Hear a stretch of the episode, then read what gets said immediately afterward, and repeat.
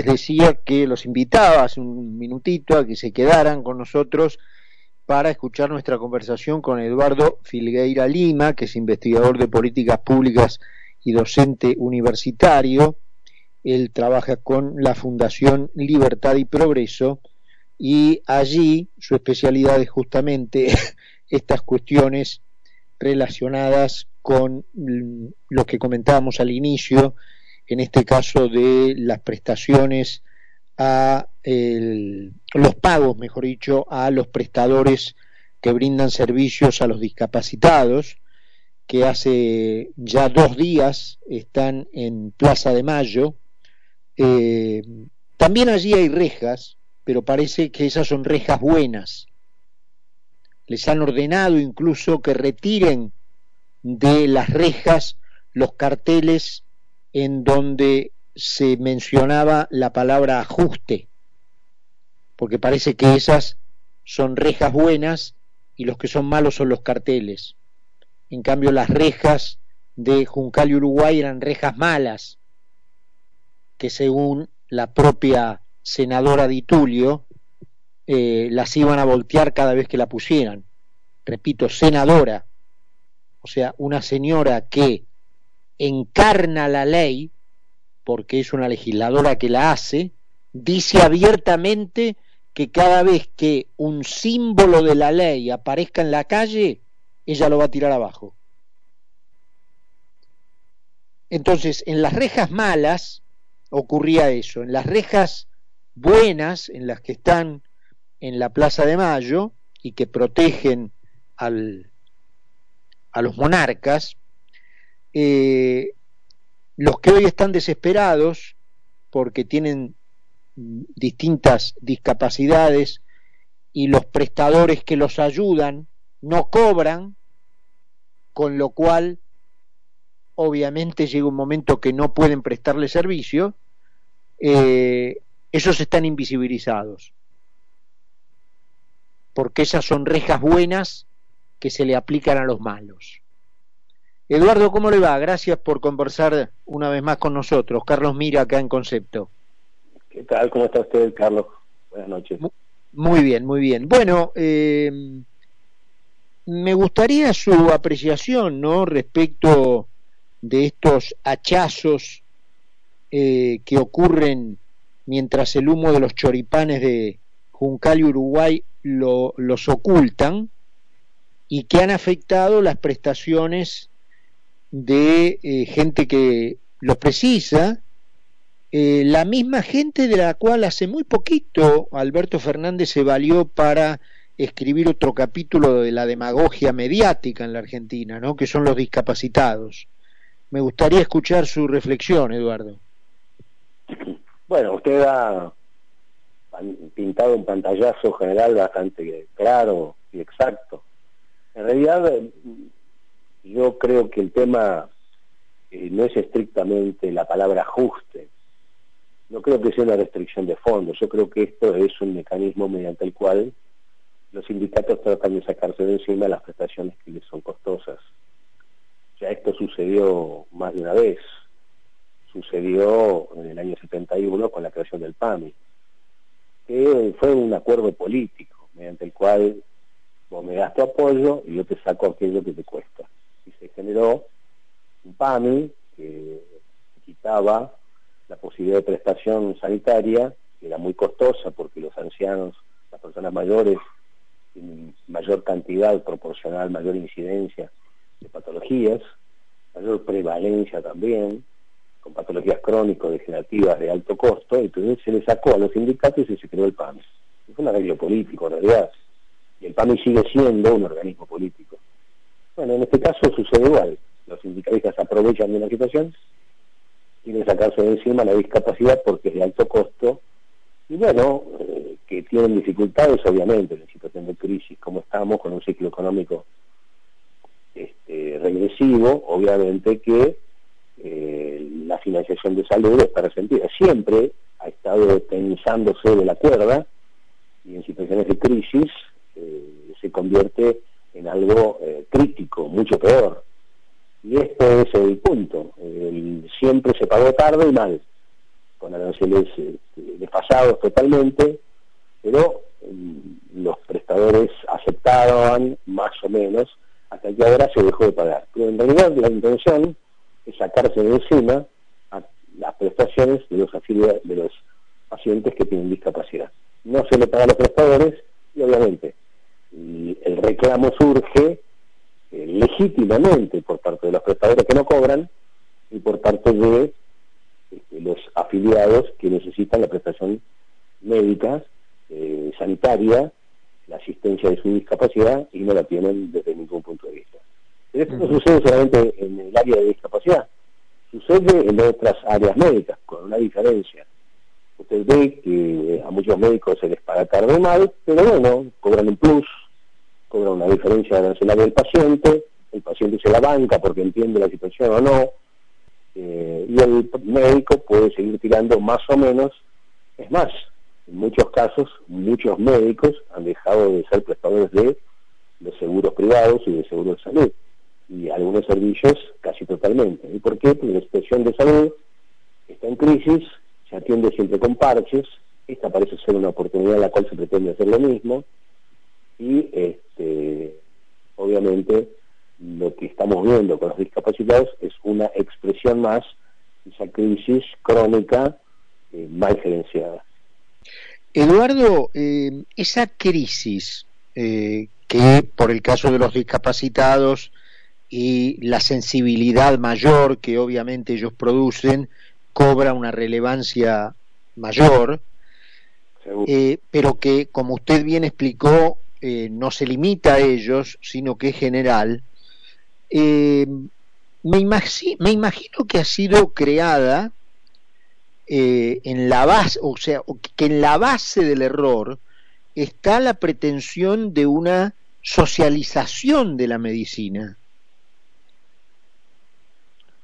En realidad, este, ese es un concepto que sería importante discutir, es, a ver. entender. Hay que ver qué es lo que se pretende con socialización. Socialización sería que todo quedara en manos de la caja única del Estado. Y eso no sucede afortunadamente. Quedar preso bueno, no, no sucede porque el Estado, por estas vías que usted también explicó, tercerizó y entregó a los sindicatos, que vaya por Dios también, ¿no? Eh, y a otras entidades la prestación médica efectiva pero es un sistema disimulado de socialización. Sí, en realidad en muchos lados se lo llama así, aunque obviamente existen muchos países, yo creo que en nuestro país se dio naturalmente.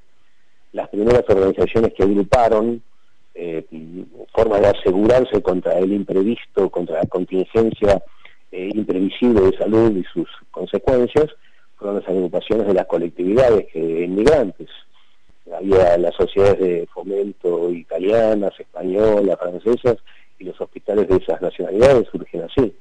Los sindicatos después tomaron el modelo.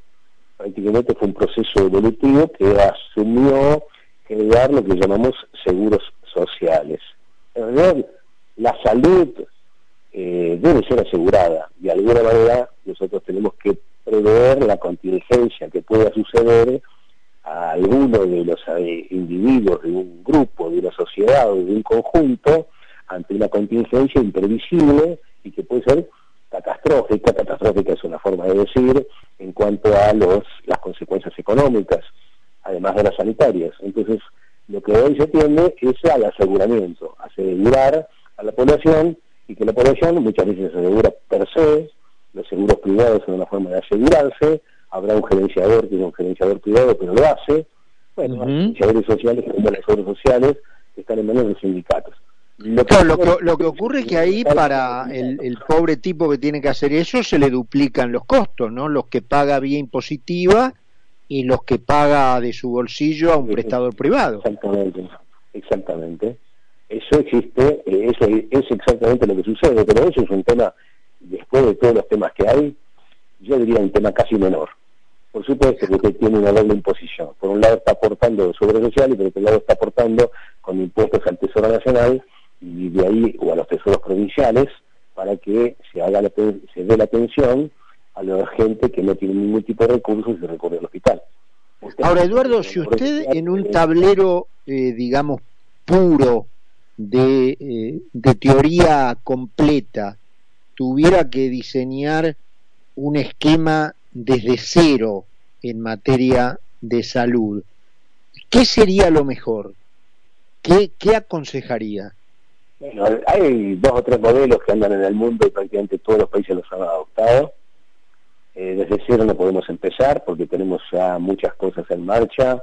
Claro. Se puede tirar todo por la ventana y decir ahora empezamos de cero, sería absolutamente un absurdo y traería una, eh, una complejidad y unas dificultades eh, eh, sociales enormes, imposibles de solucionar.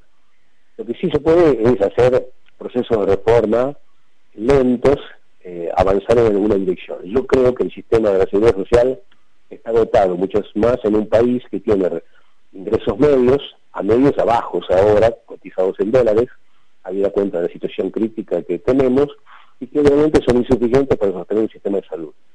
Yo creo que eh, dos modelos en competencia podrían ser de mucha utilidad. Por ejemplo, Inglaterra tiene un sistema público estatal, por supuesto muy eficiente, y un sistema de seguros privados para aquellas cuestiones que el sistema público estatal no atiende. O para aquel que no le gusta el sistema público estatal porque no quiere un hospital, por más que los hospitales del sistema del National Health Service son excelentes, y quiere un seguro privado para tener sus prestaciones independientes, etcétera. Eh, tener dos sistemas mínimos es muy importante, porque si no uno queda cautivo. Cuando uno queda cautivo, y se convierte en un, en un, en un mercado cautivo y un sistema, el sistema no mejora. El sistema no tiene ninguna necesidad de competir para obtenerlo como paciente, como cliente, como nada. Igual que sucede en cualquier otro tipo de actividad social o económica. Eh, usted no puede quedar cautivo solamente de un sistema como el cubano o el que existió en Rusia o el que existe solamente ya en eh, Corea del Norte, que son sistemas únicos, estatales, con absoluta prohibición actividad privada, porque obviamente los sistemas esos terminan por, por más mística que se les ponga al principio, a la larga terminan por decaer, como se ve que han sucedido y por lo tanto prácticamente ya no existen en ningún país del mundo. Todos los países tienen un sistema o más, o los tres, que se superponen, que se mezclan y que dan diferentes tipos de prestaciones. Mejor dicho, dan prestaciones de diferente manera y con diferentes formas de financiamiento. Tres modelos. Uno, aquel que se financia con rentas del Estado. Los hospitales públicos, por ejemplo, que tiene su complejidad y que tiene sus necesidades de mejora también, ¿eh? No vaya a creer que es perfecto. El sistema de los seguros sociales, en nuestro caso, las obras sociales nacionales que están en manos de los sindicatos, esto es una cuestión anómala, yo no la he visto en ningún lugar del mundo, que los sindicatos manejen la salud con 300 obras sociales, que mantengamos obras sociales ineficientes, absolutamente ineficaces en la prestación y que sin embargo bajo la palabra solidaridad se esconda un subsidio encubierto para sostener las vidas. Es un mecanismo corporativo de mantener a algunos este, capitostes de obras sociales que se van a gloria de ser presidentes de obras sociales que no sirven para nada. Perdónenme que lo diga con estas palabras, pero tienen un bajo pool de riesgo, tienen bajos ingresos y se da subsidio para mantener las vidas sin que sigan dando las prestaciones que debieran. Y el tercer sistema, que me parece que también es muy importante tener en cuenta, el sistema de los seguros privados, donde la gente desembolsa de su bolsillo aquello que puede y compra un seguro privado acorde a sus expectativas. Esos tres, de alguna manera, siempre están, sistemas de financiamiento, están mezclados de una manera o de la otra en casi todos los países del mundo. En Estados Unidos hay un sistema público estatal, por ejemplo, pongo como ejemplo, que es muy importante, que tiene cinco programas, el Medicare, el Medicaid, el Child, el poblaciones indígenas y veteranos de guerra, que incluye Guardia Costera.